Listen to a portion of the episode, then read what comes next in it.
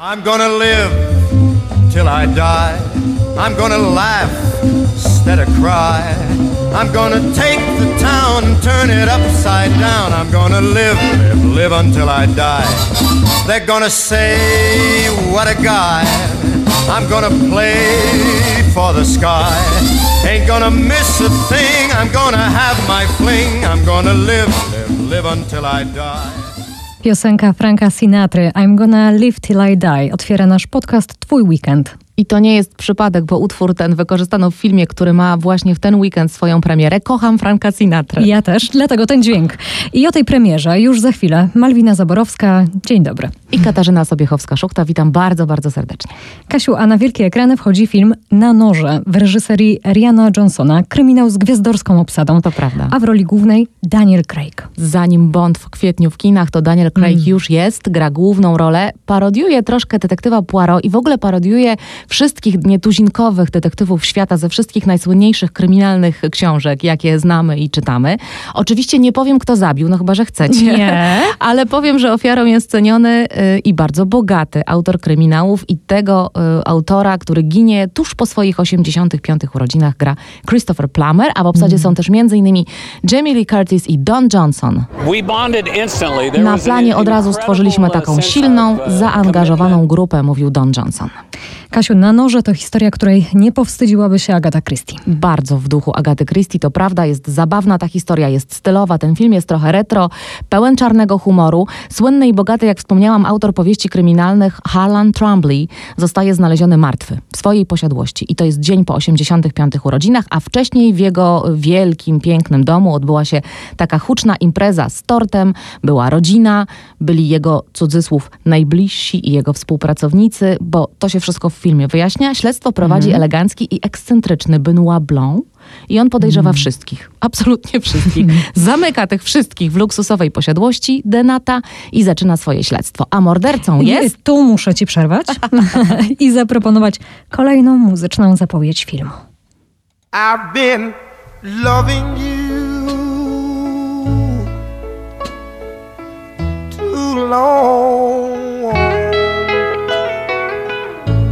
stop now.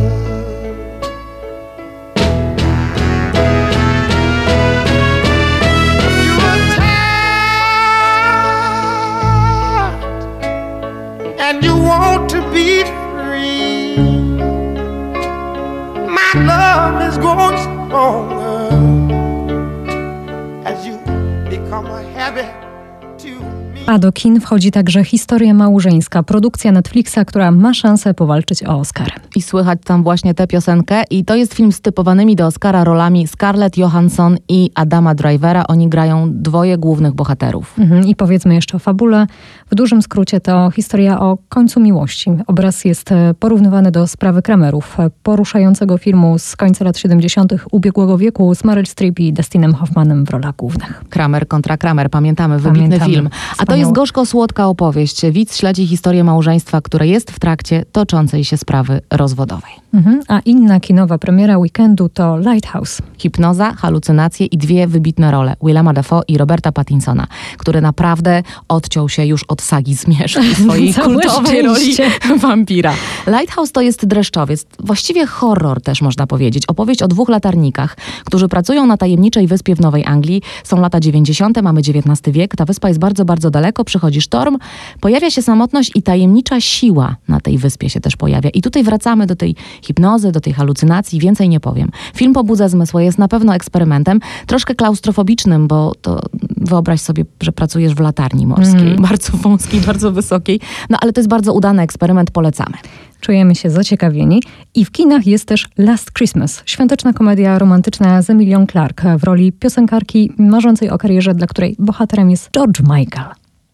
Last Christmas, I gave you my heart, but the very next day, you gave it away. To save me from tears, I'll give it to someone special. Emilia Clarke śpiewała Last Christmas, słynny przebój George'a Michaela w swojej własnej wersji w komedii romantycznej. Powiedzmy jasno, film jest zmiażdżony przez krytyków, ale uwielbiany przez zagranicznych widzów. Ciekawe, jak będzie u nas. Ciekawe. A ja zastanawiam się, dlaczego już w ten weekend wchodzi do kin, choć do świąt jeszcze prawie miesiąc. To ja powiem ci dlaczego, bo w No. okolicach świąt wchodzą do kin Gwiezdne Wojny Nowe. Ach. I nic i nikt nie jest w stanie z nimi wygrać i dystrybutorzy doskonale to wiedzą. Pełna zgoda.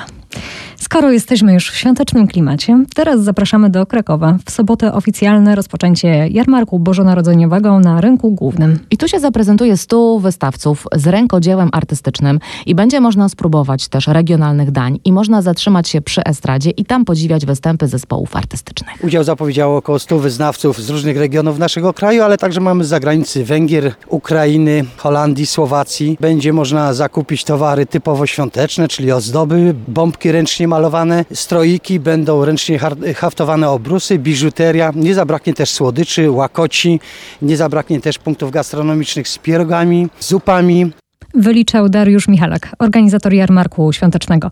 Jeszcze dodajmy, że w sobotę o godzinie 17 na krakowskim rynku nastąpi uroczyste włączenie iluminacji na bożonarodzeniowym drzewku. Czyli będziemy mieć iluminację, możemy zjeść pierogi, ubrać się w te wszystkie rzeczy, o, które, o których Pan mówił, Tak rękodzieło artystyczne, do tego jakaś herbata gorąca i jesteśmy w klimacie świątecznym i pozostajemy w temacie świątecznym. W naszym podcaście Twój Weekend zapraszamy teraz na rodzinne warsztaty, które odbędą się w niedzielę w Spichlerzu. To jest bardzo ciekawe miejsce. Hmm. Spichlerz Miejskiego Ośrodka Kultury w Olsztynie. A warto się wybrać, jeśli lubicie kalendarze adwentowe. Ja lubię, otwieram wszystkie okienka pierwszego Ja dnia. też długo mi nie służą. Z warsztatów dowiecie się, jak zrobić taki kalendarz samemu. Każda rodzina tworzy taki kalendarz, jaki najbardziej do niej pasuje, jaki sobie życzy, z takimi zadaniami, z takimi myślami na każdy dzień, jakie najbardziej pasują do specyfiki ich rodziny, do rytmu dnia. Z czego będą przygotowywane? Ograniczeniem jest wyobraźnia, a więc nie ma żadnych ograniczeń. E, Na pewno punktem wyjścia będą pudełka po zapałkach, do których będzie można chować zadania. Z Aleksandrą Drzał-Sierocką z Olsztyńskiego Moku rozmawiał nasz reporter Piotr Bułakowski. Jak już zasygnalizowałyśmy z Kasią, z kalendarzy adwentowych najbardziej lubimy te czekoladowe.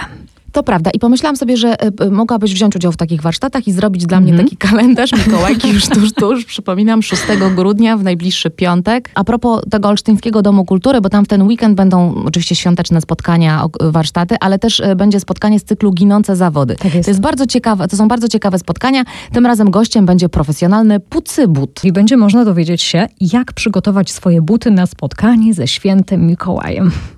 Będzie można się dowiedzieć, jak czyścić buty, będzie można przyjrzeć się e, profesjonalnej pracy, profesjonalnego, prawdziwego pucybuta, który przyjeżdża do nas z profesjonalnym sprzętem, z prawdziwym e, fotelem pucybuta. Będzie można to wszystko obejrzeć między godziną 16 a 19. E, Formuła otwarta, zapraszamy właściwie w dowolnej chwili. Dobra okazja, żeby zabrać dzieci i pokazać im, że taki zawód był, no i jest. Tak, to jest taka impreza naprawdę w, dla wszystkich chętnych w wieku od y, 0 do, y, do 100 lat tak naprawdę. No może od zera nie. Dla wszystkich tych, którzy noszą już buty. Mnie Mikołaj może przynieść buty, y, jakby Mhm. chciał 6 grudnia, może przynieść 24 grudnia, kiedy będzie chciał, ale może też przynieść jakąś ciekawą książkę, Też jeśli ma pięknie. ochotę. I w naszym podcaście Twój Weekend mamy teraz właśnie książkową propozycję, a dokładnie komiksową. Tak, bo właśnie ukazał się komiks o Tamarze Łępickiej, polskiej malarce, skandalistce, ikonie epoki jazzu. W latach 20. ona była gwiazdą paryskiej Mm. bohemy. To artystka bezkompromisowa i bardzo odważna kobieta. Rozmawiałam o niej z Szymonem Holzmanem z wydawnictwa Marginesy. idąca przez życie na własnych zasadach, które bardzo y, twardo wyznaczała i trzymała się y, tych ustaleń z całym światem. Ym, Tamara Łępicka była malarką. Malarką, która mm, przez długie lata trafiła na półkę z malarzami zapomnianymi. I przez, przez wiele lat y, nie mówiło się jej malarstwie, nie szczególnie je często pokazywano. Y, no, odeszła trochę w zapomnienie.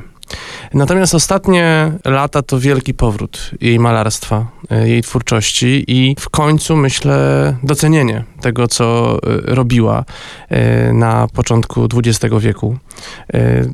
Bo była zupełnie artystką osobną, nie wpisującą się w trendy, nie wpisującą się w mody, e, w nurty, w mala, które e, bardzo intensywnie przez malarstwo XX wieku się przetaczały. Impresjonizm, kubizm i wiele innych. I ona jako, że właśnie była osobna, nie próbowała się w nic e, wpasować, ale szukała własnej ścieżki, własnego sposobu na wyrażenie się na płótnie. Myślę, że to jest jedna z przyczyn, dla których została na chwilę zapomniana. E, A dzisiaj to, że jest zupełnie inna, oryginalna, na pierwszy rzut oka rozpoznawalna i wyrazista e, sprawiło, że e, to, to jest dzisiaj jest niezwykłym atutem, atrybutem jej malarstwa. Kiedy myślę Tamara Łępicka, y, przychodzą mi takie skojarzenia do głowy. Paryż, 20 lata XX wieku, ale też jazz, ale też y, skandal. I pomyślałam sobie, że wtedy oczywiście nie było mediów społecznościowych, ale pomyślałam sobie, że gdyby Tamara y, Łępicka, taka osoba żyła dziś, to byłaby właściwie, no, nie tylko wybitną artystką, jaką była, ale też wielką celebrytką. Myślę, że nie schodziłaby z e, pierwszych stron e, wszelkich plotkarskich gazet, portali, e, Mediów społecznościowych. społecznościowych i w naszych e, feedach, w tychże mediach byłaby e, wszechobecna z powodu właśnie życia, jakie, jakie prowadziła. E, życia bardzo burzliwego, e, nawet jak na standardy ówczesnego Paryża e, z pierwszych dwóch dekad e, XX wieku, miasta, które no, było tak naprawdę artystyczną stolicą świata wtedy, tyglem emocji, związków, y, przeplatających się, przenikających inspiracji artystów i artystek.